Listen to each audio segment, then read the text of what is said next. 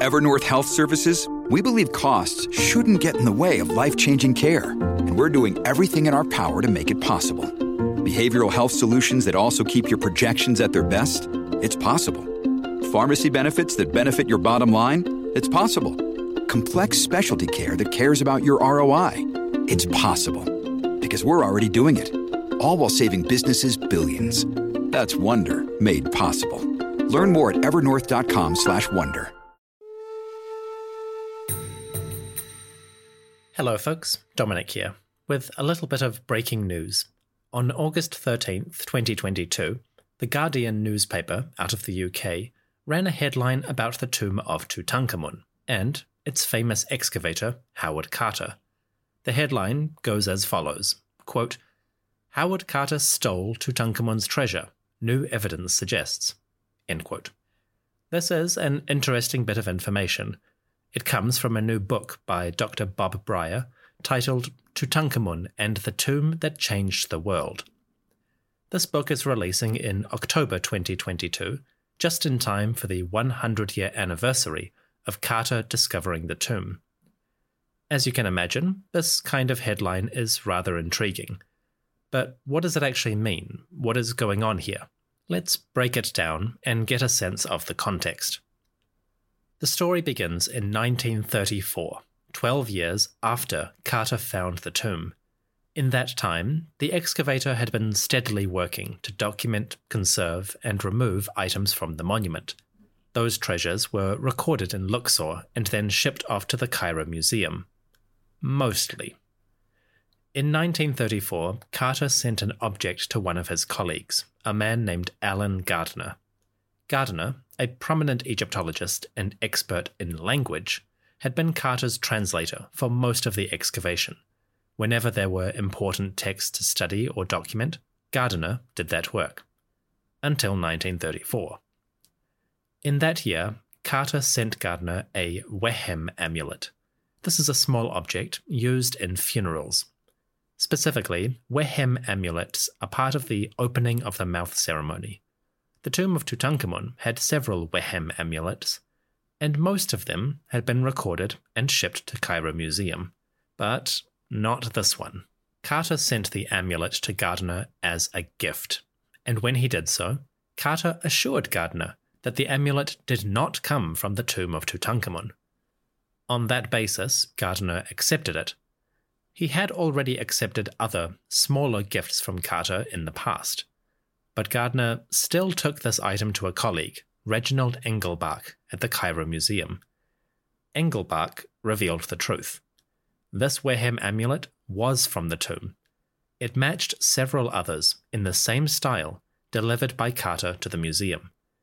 The design and decoration of this amulet was identical with the others.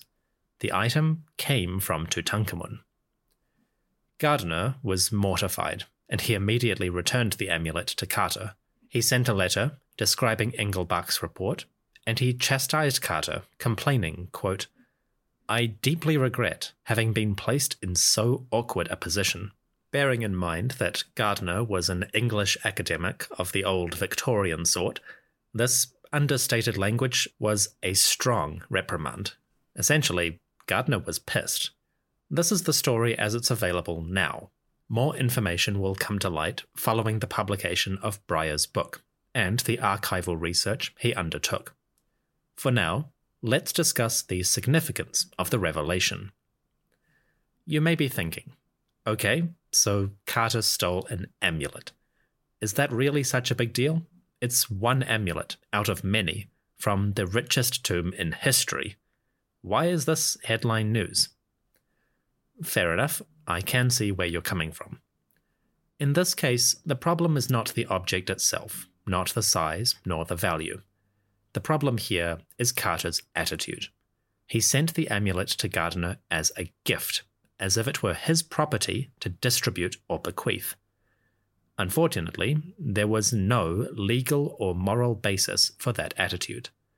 By 1934, Carter and the Egyptian government had butted heads several times on issues related to the tomb. The legal position was clear and settled. Carter was the primary excavator, the scientific authority, and he could manage the excavation as he saw fit.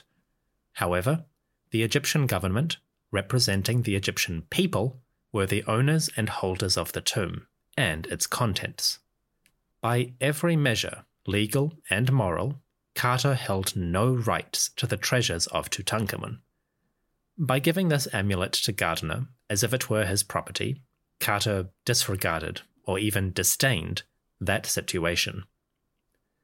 This act of ownership also touches on the larger issue of Carter and Egyptology's colonial legacy. Like it or not, this field developed in a context of imperial and adventurist projects. Carter's attitude to the treasures of Tutankhamun was not unique. The whole field was rife with similar attitudes and behaviors. But as scholars in the modern day and the public re examine those aspects and legacies, this revelation will likely become another chapter in the long history of colonialism in Egypt. So, does this irrevocably tarnish Carter's reputation? That depends. In my Tomb of Tutankhamun mini-series, I covered two major instances where Carter ran afoul of moral and legal standards. In the first instance, he was accused of stealing a wooden head depicting Tutankhamun as the god Nefertem. That accusation was a serious controversy at the time. But the accusation itself was never proved.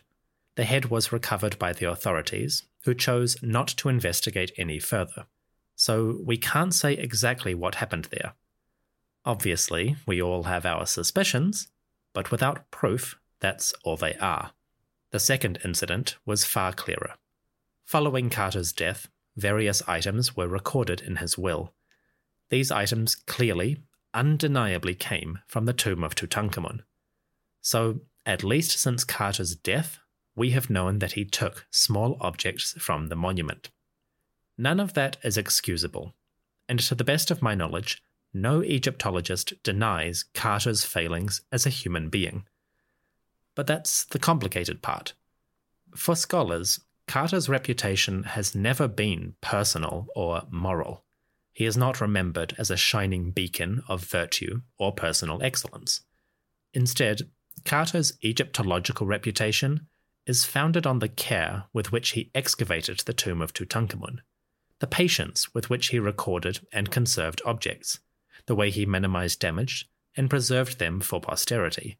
Compared to his contemporaries and predecessors, Carter was meticulous and respectful of the treasures he discovered. However, even in the bubble of academia, it is clear that Howard Carter and the tomb of Tutankhamun have a sort of mythical aura around them. For the general public, this discovery is one of those events that is so famous everyone knows something about it. But realistically, it is hard to explore all of the context around those stories for every historical event. So, Carter and the Tomb of Tutankhamun have picked up an aura of fame and splendor. From that perspective, yes, this probably does tarnish the legacy of Howard Carter. It does not change the importance of the tomb, but the man himself will probably lose a few fans over this incident. That is a good thing. While people like Carter deserve credit for the excellent work they did, we do ourselves no favours if we elevate them on pedestals or view them as anything more than human. Carter was flawed, fallible, and occasionally perfidious. From the Egyptological perspective, Carter was a better archaeologist than many of his predecessors and contemporaries. But was he a better man? That is a far more difficult question. On a positive note, Brier's research does prove an important point. There is still a wealth of information to be found in archives and documents. Archaeologists work in the ground, but the records and reports surrounding that work have their own value. If nothing else, this revelation does show how research in the archives can still yield valuable results. Hopefully, this will stimulate further investigations into the archives of Carter, his contemporaries, and many others. The information uncovered will not always be positive, but it will always be valuable. This is a small preview of the information. The larger story will be available in Dr. Brier's forthcoming book, Tutankhamun and the Tomb That Changed the World. That is releasing in October 2022. Fortunately, Dr. Breyer was kind enough to share an advanced copy of this book with me.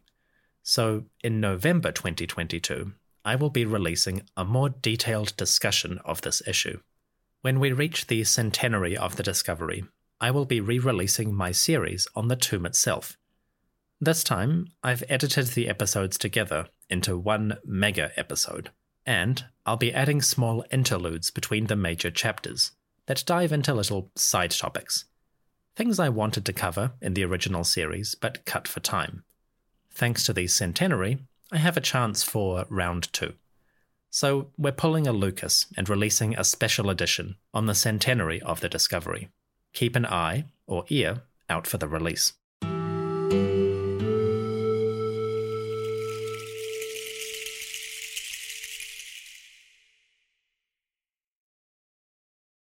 Hi, everyone. This is Scott. If you want to learn about the world's oldest civilizations, find out how they were rediscovered, follow the story of Mark Antony and Cleopatra's descendants over 10 generations, or take a deep dive into the Iron Age or the Hellenistic era, then check out the Ancient World podcast.